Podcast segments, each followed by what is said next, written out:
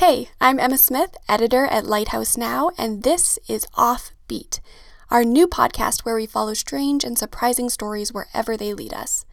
For our first episode, I'm joined by reporter Evan Bauer. We're trying something a little different. Instead of reading our words, you'll hear our voices as we bring you a series of audio stories over the next several months. So let's begin. Welcome to episode one Finding Barrel Man.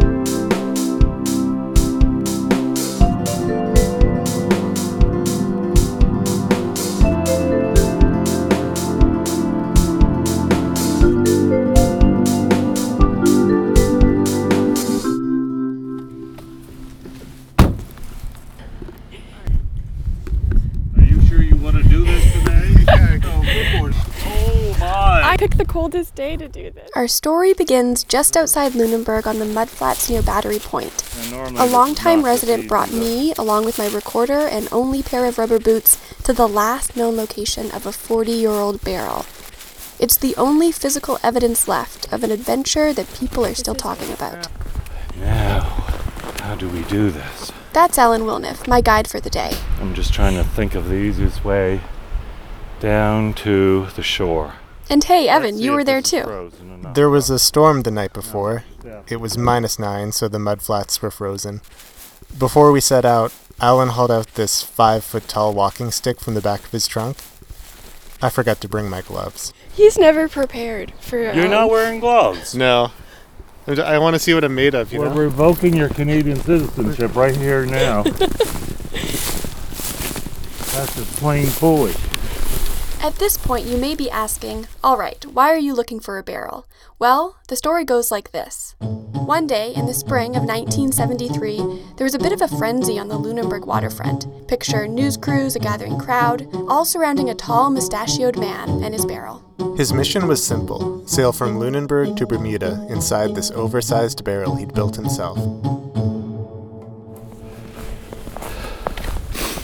Think it was a, you know, kind of a local celebration, and he didn't make it very far. I think he got out here in the harbor.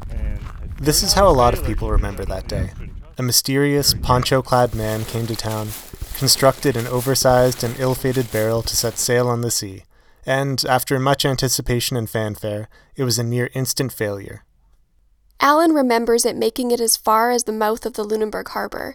In fact, I learned this whole story from Alan. He posted about it on Facebook more than a year ago, which prompted an outpouring of comments from others sharing their memories of the Barrel Man's adventure. One commenter remembered a division in the town over whether the Barrel Man's mission was brave or laughable. Was he just an eccentric, a novice seaman in way over his head, or an expert craftsman who had everything under control? Forty years later, people are still trying to decide. So I started looking for the Barrel Man with the hope of coming closer to that answer ourselves. Oh, Turns out, he wasn't that hard to find. Yeah, I'm doing a story about the time you um, built a barrel and we're gonna go sailing. oh yeah, that that had an unfortunate end. This is George Hebb. former Nova Scotian, 82 years old. What else can I say? That's great. Uh-huh. When we found out where George lived, we asked freelancer Sarah Kester to pay him a visit. Originally from Bridgewater, George now lives with his wife in the woods of Rodney, Ontario. People may remember him for the barrel, but George is just a guy who builds things. The house he lives in, a plane that's parked in a hangar out back. But in 1973, he was working as a fisherman in Lunenburg, looking for a way to earn money for university in Newfoundland. I've been reading this magazine about the Cuban refugees trying to get to Florida. And one fellow even tried to go on, an ordinary apple barrel, you know. I thought that takes an awful lot of nerve to, to do something like that. But I thought, what if the barrel were bigger? The first thing people tell you about George is how he walked into town in a thick gray poncho, a rope tied around his waist like friar tuck. He wore these knee high leather fishing boots and pulled his mustache into two sharp points with wax. Even in a port town in the 1970s, George stood out. One of his friends told us some may have taken offense to his wild appearance, but the French just thought it was really cool. George was a member of the Air Force, an observer on a Russian vessel, and learned navigation from his time out at sea. just self-taught, you know. I suppose a lot of the old people in the old days, that's the way they did it too. They went all around the world that way. With that kind of experience, maybe spending weeks on the ocean in a barrel wasn't such a crazy idea. To make that barrel, George started traveling around the South Shore with his friend Tom Putstack for supplies. First, they hitchhiked toward Chester Basin to a barrel maker who mostly made apple barrels, but he wasn't interested in making one big enough for George to fit inside. So that kind of changed uh, George's plans. That's Tom. He lives in Nebraska now, but he's kept in touch with George and still visits Lunenburg every summer. Which meant we hitchhiked back down to Lunenburg and went to see uh, Vernon Walters, you know, the blacksmith there uh, on the harbor. They needed a place to work, and found one in an old ice house on the Lunenburg waterfront. The two warped the wood themselves in a three inch deep pool of water, bolted them together, and before long had an eight foot barrel that could float not only with George, but as they found out in a celebration the day he launched it, up to nine of his friends inside. So is that it right in front of me? I of think us? last time I was here, I didn't see it that clearly. It may have been actually that it's been exposed a bit more this year. Wasn't enough for us. We saw the barrel a ways off in the distance, and as we got closer, you could see the grass growing up between the wooden boards. There were nails sticking out here and there. While much of the wood had rotted, the metal rings were still visible. At one time, they held the whole thing together. It actually did look like a barrel, and then with uh, the bow, you know, he built a bow on it. And there's only, you see how much room there is. I know, like that's the thing. You're trying to imagine how someone could actually fit in there, but that's pretty And big. food and water.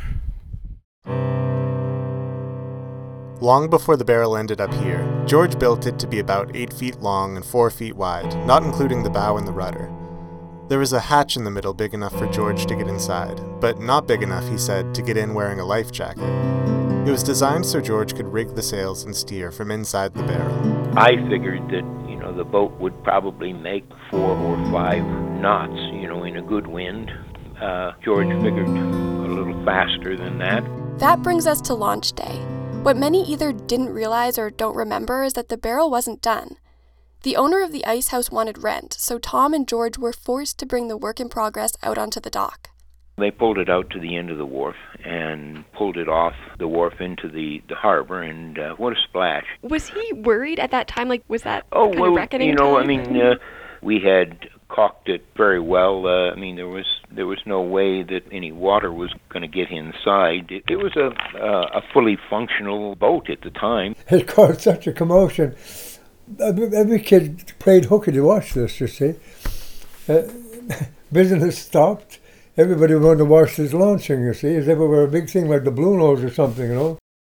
The barrel still needed sails, but the two friends needed more money to finish it. So George did what he always did went back to sea. In the meantime, the barrel was moored off the shore near Battery Point.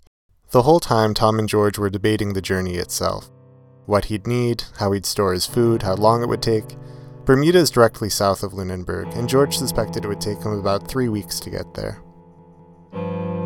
To get an idea of what the journey would look like, I rode a fair wind five blocks down from my apartment in Lunenburg to the office of Captain Daniel Moreland. Uh, Daniel Moreland, Lunenburg, March, whatever it is. You probably got the date.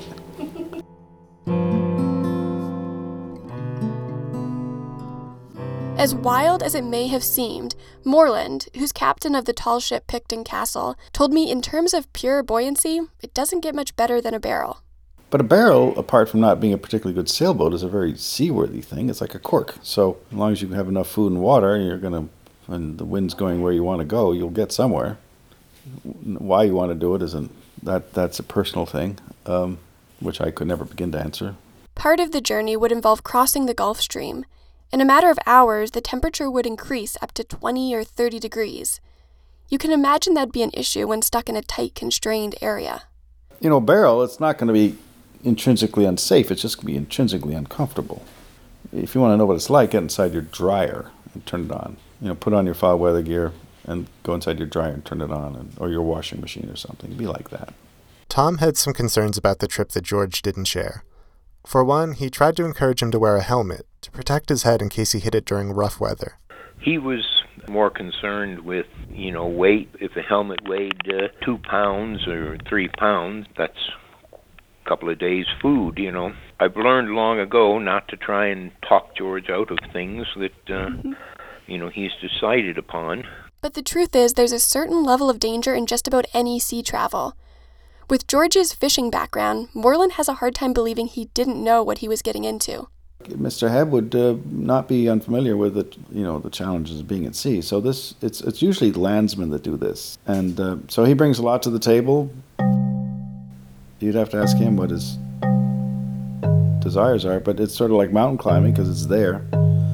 Why would anyone climb a mountain when you can see it perfectly well from down here? And but no, it's, it's there. They want to go climb the mountain, and I can't I can't second guess that. The story took on a life of its own after the launch. A Chronicle Herald article from May 7, 1973, put it this way Nova Scotia has figured in many sagas of the sea. The latest chapter in the long and fascinating story very well may tell of a journey by barrel to Bermuda. That pretty well ended it because I was now pressed in by a lot of tourists, and uh, the whole spirit of the thing kind of wilted. Because I, I don't work well in public, I, I do much better in private. While in the newspapers, George became a romantic caricature of life on the sea. To some people in town, anyway, he became something else. Those days, the Dolphin Tavern was pretty well the only place in town where you could drink. That's Tom again. And uh, I had many a discussion there with fellows, people who thought it was crazy, and people who thought if anybody could do it, George could. You know, could he make it? George, uh, George, a pretty determined man. you just don't know how determined that man can be when he gets an idea in his head, you know. George never got the chance to prove either side right or wrong. He broke his back while he was out at sea. Meanwhile, the Coast Guard cut the anchor and the barrel landed on the beach past Battery Point, eventually getting pushed up past the dunes to where it sits now. That settled it right there. I had I couldn't walk now. I was on crutches and for eight years off and on these crutches, so I believe or I suspect that the, the broken back was an act of God to stop me from doing something that might have killed me. I, sometimes a man does foolish things he regrets later in life, and that's one of them. Yeah, how Canadian is this? Yeah. This is so beautiful. Yeah, it's a beautiful spot. Having accomplished our goal, we took a nice, long look out at the ocean and followed our guide back to the road. By the end of the hike, Alan and I realized we might be distantly related. There. Found a shipwreck and a relative all in the same day. Hey, life on the South Shore. We found the barrel, we spoke with George, but in the process, we dug up a story that the man behind it just wants to forget. Yeah, and it seems sad that this is what's left. Finding the barrel half covered in snow like the carcass of some dead animal. I mean, that's how George describes it now. It's a story that's painful for him to revisit. I wish I hadn't done it. I wish I hadn't done it. Do you think you would have felt differently if you had been able to finish it? Probably. I never thought of it. I really never thought of it. I, I went away and hid in the bush. I felt so beaten by the whole thing.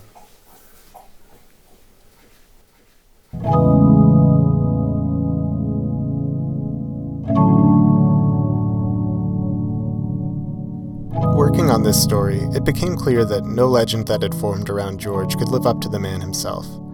He's a carpenter, a seaman, a poet. He actually wrote a poem that was published in the Progress Enterprise around that time. He called it The Barrel Man's Lament. It's not a happy poem. But it's comforting to know George transcends the story of the barrel. We've been keeping in touch by phone since I first called him in January. When we spoke last, he told me about all the jobs he's had in his 82 years and more about the plane he built and crashed. The plane was well made, he assures me. The pilot was just a little rusty. His home in Rodney uses rainwater he collects on the roof, and he's wired the whole place himself. Most afternoons, you'll find him outside chopping wood. Now he can spend his days making his creations on his own terms, just like he did back in the ice house before the barrel ever saw the light of day. Yeah. It was certainly a lot of fun at the time, I think, for the community in general. Yeah, I was kind of surprised at how much people remembered.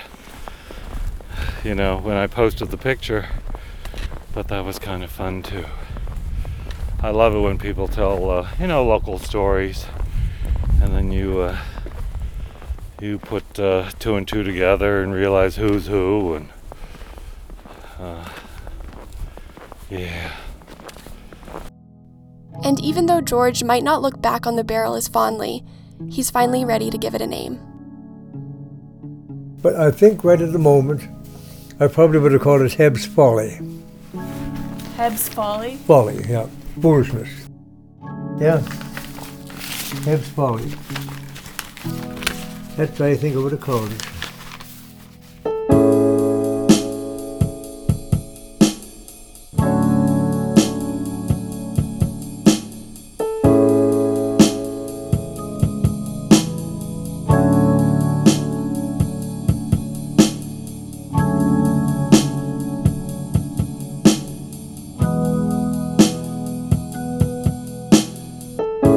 This episode was produced by the Lighthouse Now team Keith Corcoran, Michael Lee, Brittany Wenzel, and Gail Wilson. Our logo is by Helen Dalton.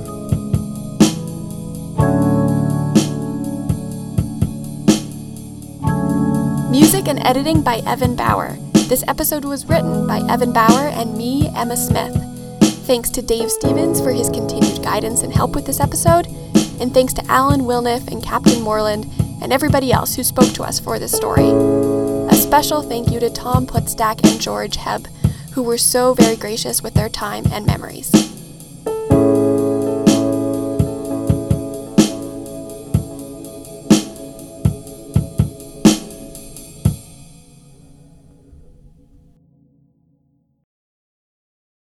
Hey, Emma here again. We'll have another episode in about a month, so keep an eye on our website, lighthousenow.ca, or subscribe on iTunes. And feel free to give us a rating while you're there. It'll help other people find our show.